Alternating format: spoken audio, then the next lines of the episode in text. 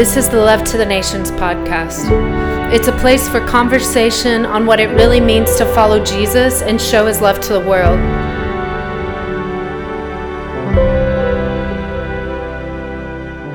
So, today in our podcast, uh, we're going to stay in the same vein. Uh, and you, if you have your Bible, you can go to Matthew 20 or you can just listen. Um, in Matthew chapter 20, we it's it's really one of my favorite uh, pictures in the Bible, one of my favorite stories in the Bible. Uh, it says in verse 20, Matthew 20 20. Then came to him, came to Jesus, the mother of Zebedee's children, with her sons, worshiping him and desiring a certain thing from him. She was desiring a specific thing from him. And he said to her, Oh, I'm in the King James on my Bible app, so that's fun. What wilt thou? uh, let me let me go to the NIV. It's the one I like to read. Okay, what wilt thou? What wilt thou? Let's start using that that uh, phrasing. Anyway, okay, I'm gonna start again. Matthew 20, 20. Then the mother of Zebedee's sons came to Jesus with her sons, and kneeling down, asked a favor of him. Jesus said, What is it you want? She said, Grant that one of these two sons of mine may sit at your right and the other at your left in your kingdom. Jesus said to them, You don't know what you are asking. Can you drink the cup I am going to drink? We can, they answered. Jesus said to him, said to them, You will indeed drink from my cup, but to sit at my right or my left is not for me to grant. These places belong to those for whom they have been prepared by my Father. When the ten heard about this, they were indignant with the two brothers. Jesus called them together and said, You know that the rulers of the Gentiles lord it over them and their high officials exercise authority over them. Not so with you. Instead, whoever wants to become great among you must be your servant.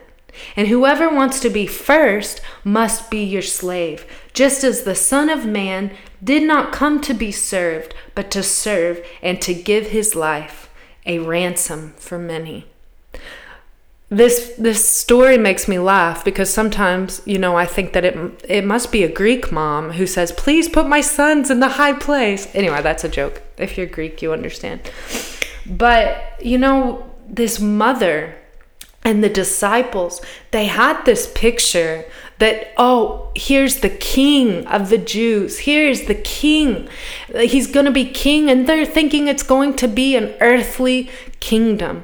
They're thinking that, oh, well, if I get close to him, if I get close to Jesus, this man of influence, then I'm going to be great too.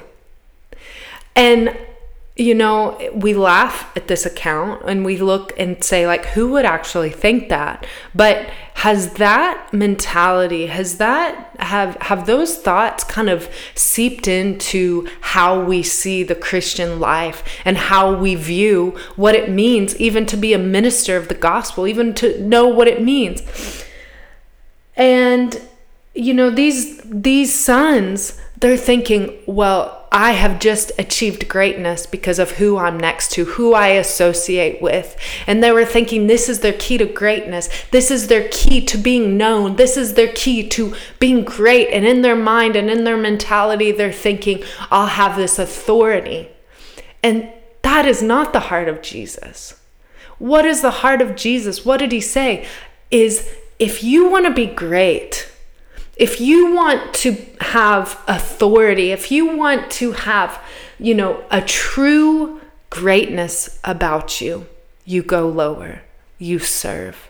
And as believers and believers in Jesus, our motive and our striving should not be to be known, to associate with this person and this person and climb this social ladder that maybe you know, maybe you think that then you'll truly make it. I'm I'm speaking to like this system that has been created that I feel like many times is not the heartbeat of Jesus. And so the way that Jesus calls us to live and the way that Jesus calls us to lead is a different model. The way that Jesus calls us to lead is through servanthood. You know, I remember I was part of a children's ministry growing up and and so we would do these conferences and like thousands of children would come and so you know they had different teams of different ages like leadership teams and I remember, like, so from until age 12, you were in a team called the Special Forces. These are the kids, you know, it's like the leaders of the kids, but we're still kids, you know, we're doing offerings. Anyway, it's an amazing system. But then once you pass 12, you're no longer a child in the children's leadership team. But then when you pass 12, you become part of a team called Task Force. So, you know, in my mind, it was the very first year that they had this group in this children's conference in Super Kids. And uh, I remember I was the very, I was on the first team of being part of the task force. Now, in my mind, because I had never seen before, you know, what does a task force task force do? And I'm thinking, I have been put on this team. I have sort of this like pride about being on this team because I think that it's going to bring me some sort of I don't know, greatness, that I'm going to be a leader, that people are going to look at me. You know, I'm 13. I like have all the world's answers, you know, at 13. So, anyway, I was really excited about being part of this team. Before our conferences, we would have meetings about it and and I'm thinking all that I'm going to do is be seen, maybe be on the stage, be seen as like this great leader. So the conference begins, and I don't know, maybe I didn't understand what the word task meant. Task, aka work.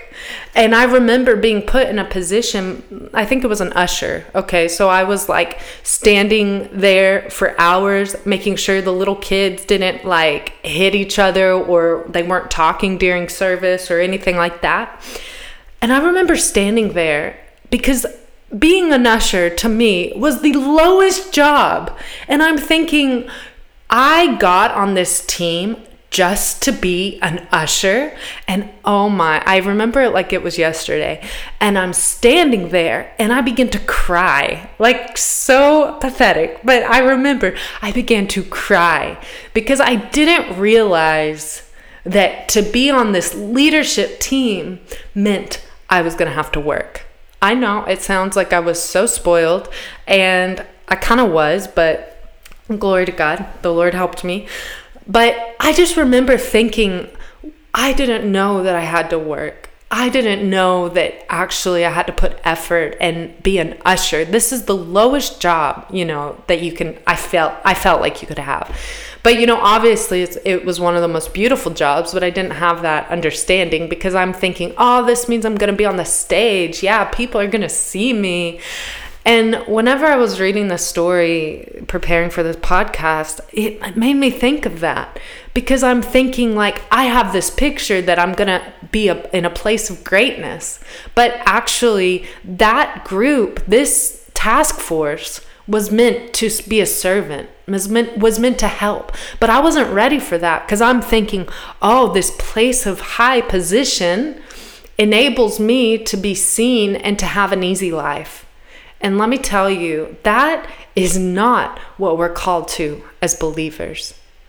And maybe people are feeling like, oh, they want to be great and they want to be seen. And, and even in ministry, you know, the more in ministry, the bigger leader that you are, it doesn't mean the more people are there to serve you. The bigger ministry that you have, the more people around, you have a greater responsibility to have a heart of a servant. Instead of seeing ourselves as, you know, all these people are here to serve me, I am here to serve them. How can I bless them? How can I serve them? It's not you're not creating your own little kingdom in order to have little minions that do everything that you say. It is coming as a leader, as a believer, and a leader in whatever world that you're in. I believe the model of Jesus is the higher the high the the way to go higher in the kingdom is actually to go lower just like Jesus said and you know maybe maybe we're you know in our lives we feel like oh like we're just working and we're working and nobody honors me. Well maybe it's time we shift our thinking and think who can i serve? Who can i wash their feet? Instead of having a heart of importance a heart of pride. In philippians chapter 2 verse 5 it says in your relationships with one another. Wait, maybe I'll go up. Ooh, I like verse 1. I like it all, you know. It says in verse 1, Philippians 2 1, Therefore, if you have any encouragement from being united with Christ, if any comfort from his love, if any common sharing in the Spirit, if any tenderness and compassion, then make my joy complete by being like minded, having the same love, being one in spirit and of one mind. Do nothing out of selfish ambition or vain conceit Rather, in humility, value others above yourself, not looking to your own interests, but each of you to the interests of the others. In your relationships with one another, have the same mindset as Christ Jesus, who, being in very nature, God did not consider, being in very nature with God, did not consider equality with God something to be used to his own advantage. Wow. Rather, he made himself nothing by taking the very nature of a servant, being made in human likeness, and being found in appearance as a man, he humbled himself by becoming obedient to death, even death on a cross. It says, Let this same mind be in you, in your relationships with others, in the way that you lead.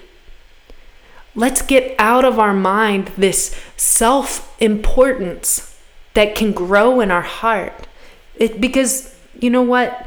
To be an authentic believer, an authentic follower of Jesus Christ, number one, we're known by our love. That's what Jesus said, that they will know you by the way that you love. And to love someone is to serve someone. To love someone is to say, I honor you, I esteem you. Instead of feeling like everybody is here to honor us, esteem us, you know, and and I know that people are listening to this from all different walks of life, from all different realms of life, and some of you are ministers, some of you and I believe that God in every in every area of my of our life, God is calling us to a heart of humility. Not a heart of self importance, not a heart of pride, but a heart of humility. As a leader in Love to the Nations in Abba House, I, you know, I, it's very easy to feel like everybody is here, everybody's around me to serve my vision, to do what God has asked me to do. And I believe there's a better way to lead. I'm still figuring it out. But I believe that there's a way to lead as a servant.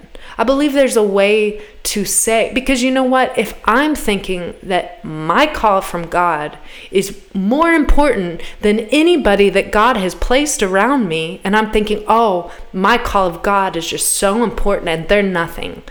Listen, that is not the heart of God. What if there's a way to serve? What if, what if there's a way to lead? Be a servant hearted leader. What if there's a way to do that where I'm saying, you know what? This person has a call from God. And maybe God has placed them here now, but I am here to serve what God has put in their heart to do. And if I if my aim is to serve and and empower this person to do what God has asked them to do, automatically the thing that God has asked me to do in divine connections and divine relationships and divine family, I believe automatically the thing God has called me to do is going to to be completed. Because God has placed in every heart a vision and a dream, you know, like my brother Max, he is an amazing graphic designer, amazing photographer, creative director. And at the beginning of Love to the Nations, I remember, you know, when we would work together and I would say, Max, you know, this is this is what we're doing. What do you think about that? And he would come up with a design, come up with a creative direction. And you know what? There would be times where I I didn't understand quite where he was going, but I trusted him. And I would be like, you know what? You're the one that knows more about design. And I know more about what I know, but I'm going to empower you and give you the freedom to thrive in what God has has gifted you in doing. And you know, I think when we we lead not as micromanagers thinking we know everything, but leading in a way of a servant, you know, like I empower you to create and let let your gifts flourish. Let the God given gifts in you flourish. If I think I can do everything, then why would I need anybody? But it's this realization number one, I don't know everything.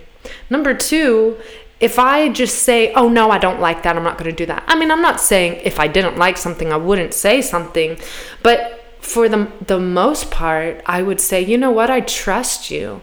And you are gifted in what you're doing and in ways that I'm not gifted in that. So I'm going to empower you and trust you to do it. And it's, it, I was invested in what he was called to do. I was invested in it and I'm still invested in it.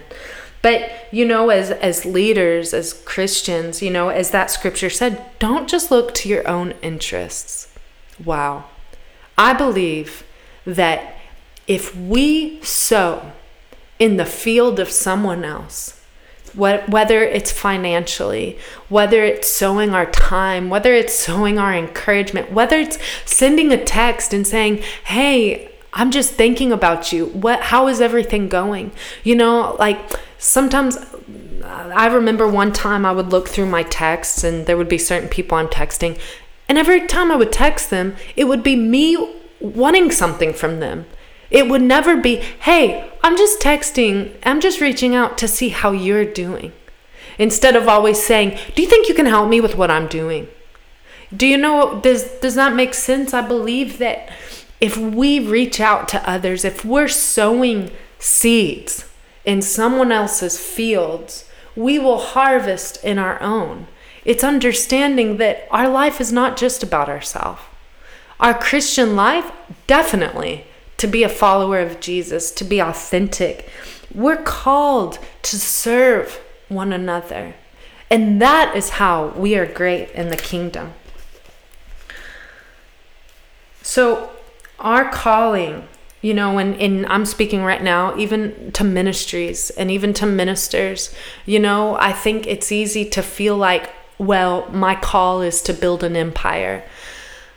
And that's going to give god the most glory. And and i just my thinking has changed on that. My call is to be a servant. Is to be humble. Is to love and if that means that I am not great in the eyes of man, if that means that I have not climbed a social ladder to get me rubbing shoulders with certain people, so be it. Because my aim and my pleasure is not to please man. My aim and my pleasure is to please God. That is where my life is great. That is where my life is successful. You know, the story in Luke chapter 14, verse 7, it says, When he noticed how the guests picked the places of honor at the table, he told them this parable. When someone invites you to a wedding feast, do not take the place of honor, for a person more distinguished than you may have been invited. If so, the host who invited both of you will come and say to you, Give this person your seat. Then, humiliated, you will have to take the least important place. That would be so humiliating, I'm telling you. But when you are invited, take the lowest place so that when your host comes, he will say to you, Friend, move up to a better place. Then you will be honored in the presence of all the guests. For all those who exalt themselves will be humbled, and those who humble themselves will be exalted. I believe in this time, in these seasons, God is calling the church to have a heart of humility, a humble heart. Pride is something that the Lord detests. The Lord detests a spirit of pride. And He's calling all of us to a heart of humility. That is the way that we climb the ladder to a life of greatness.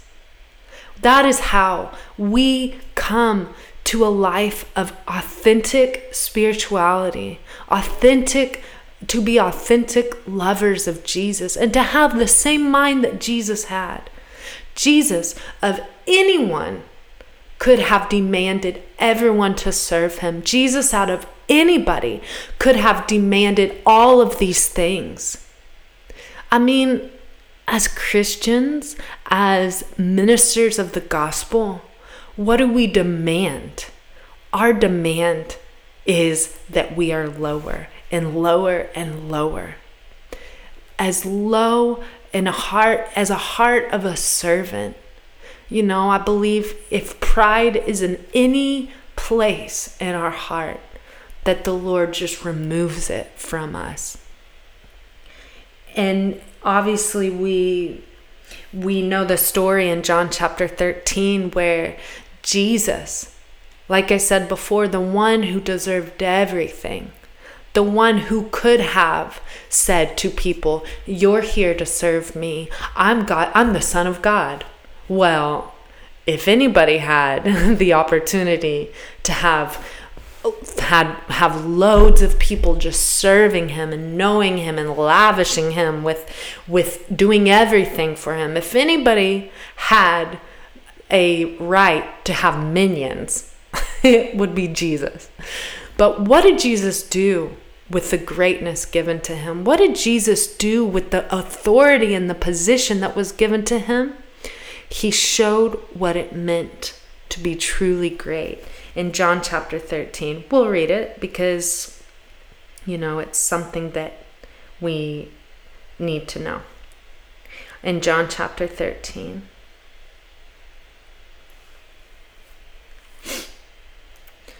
It was just before the Passover festival, verse 1. Jesus knew that his hour had come for him to leave the world and go to the Father.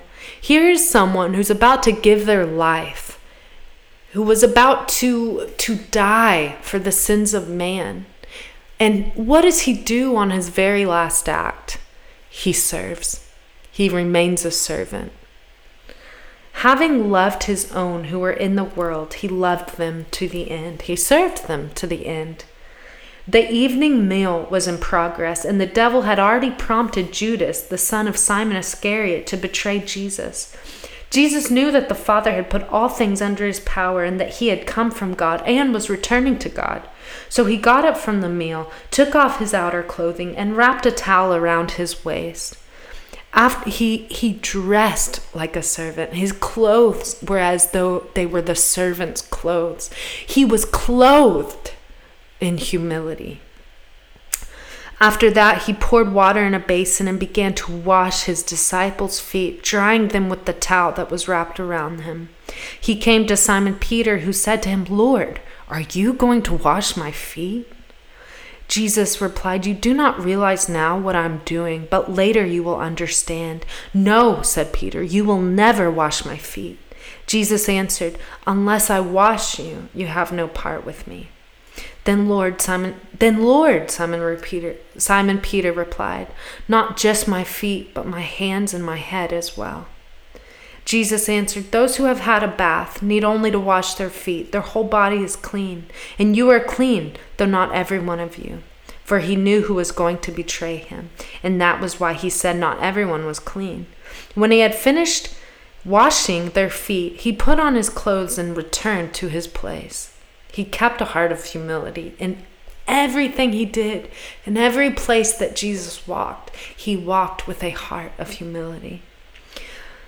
He, do you understand what I've done for you? He asked them. You call me teacher and Lord, and rightly so, for that is what I am.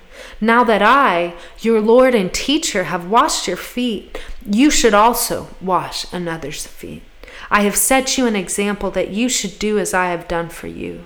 Verily, truly, I tell you, no servant is greater than his master, nor is a messenger greater than the one who sent him. Now that you know these things, you will be blessed if you do them. He was about to place his disciples in a place of leadership, in a place of authority. And he knew that he had to create this example of what it meant to be a leader, a servant leader. That's what it means to be great. And he said, You could have, it's like the disciples knowing that they're going to have this voice, this place of leadership. And it was setting this example so the heart of pride could not come in. As a minister, as someone that, you know, if you go into churches, I believe pride is one of the biggest weapons the enemy uses to get people out of their place with God, to get ministers and leaders out of of being truly authentic and truly being great in the kingdom. And it's something that we all have to guard our heart in. If someone says they don't struggle with pride, I don't believe them, especially ministers. You know what? You go into a church, they have a nice little gift basket for you with your favorite chocolate, your favorite kombucha, whatever you like. Here it is in this little basket. You are being so honored and and then you go and they pick you up and there's somebody carrying your Bible and there's somebody and you're about to speak and you're the guest of honor. All those things are out of a place of honor and it's beautiful. It really is. But as a minister, you have to guard your heart to realize I am a servant.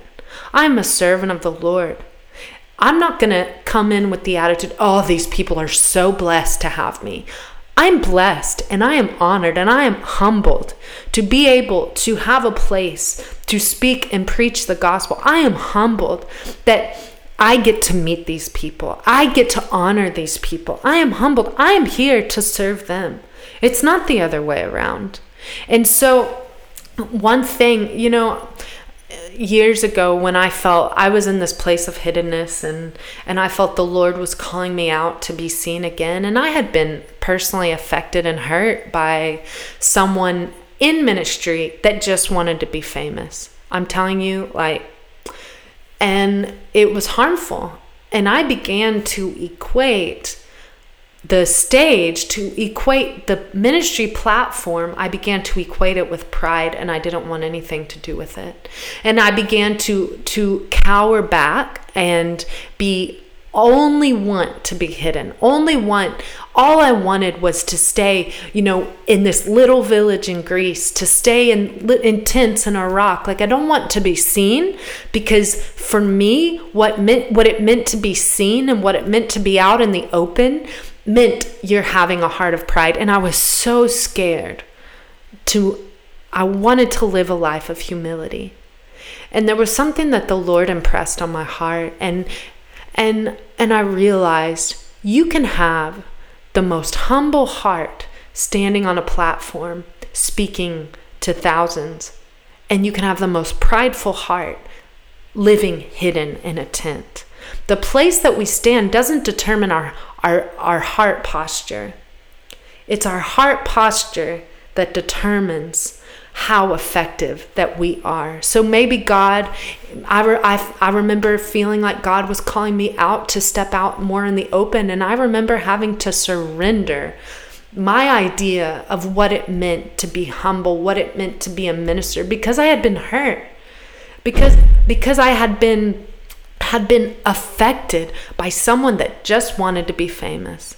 Oh, guys, in the next podcast, we're going to be talking about fame, about the golden calves of fame. Fame can be a gift of God. Fame can be a place where God calls us. You know, I'm fame is not bad, but fame can be a golden calf, can be an idol.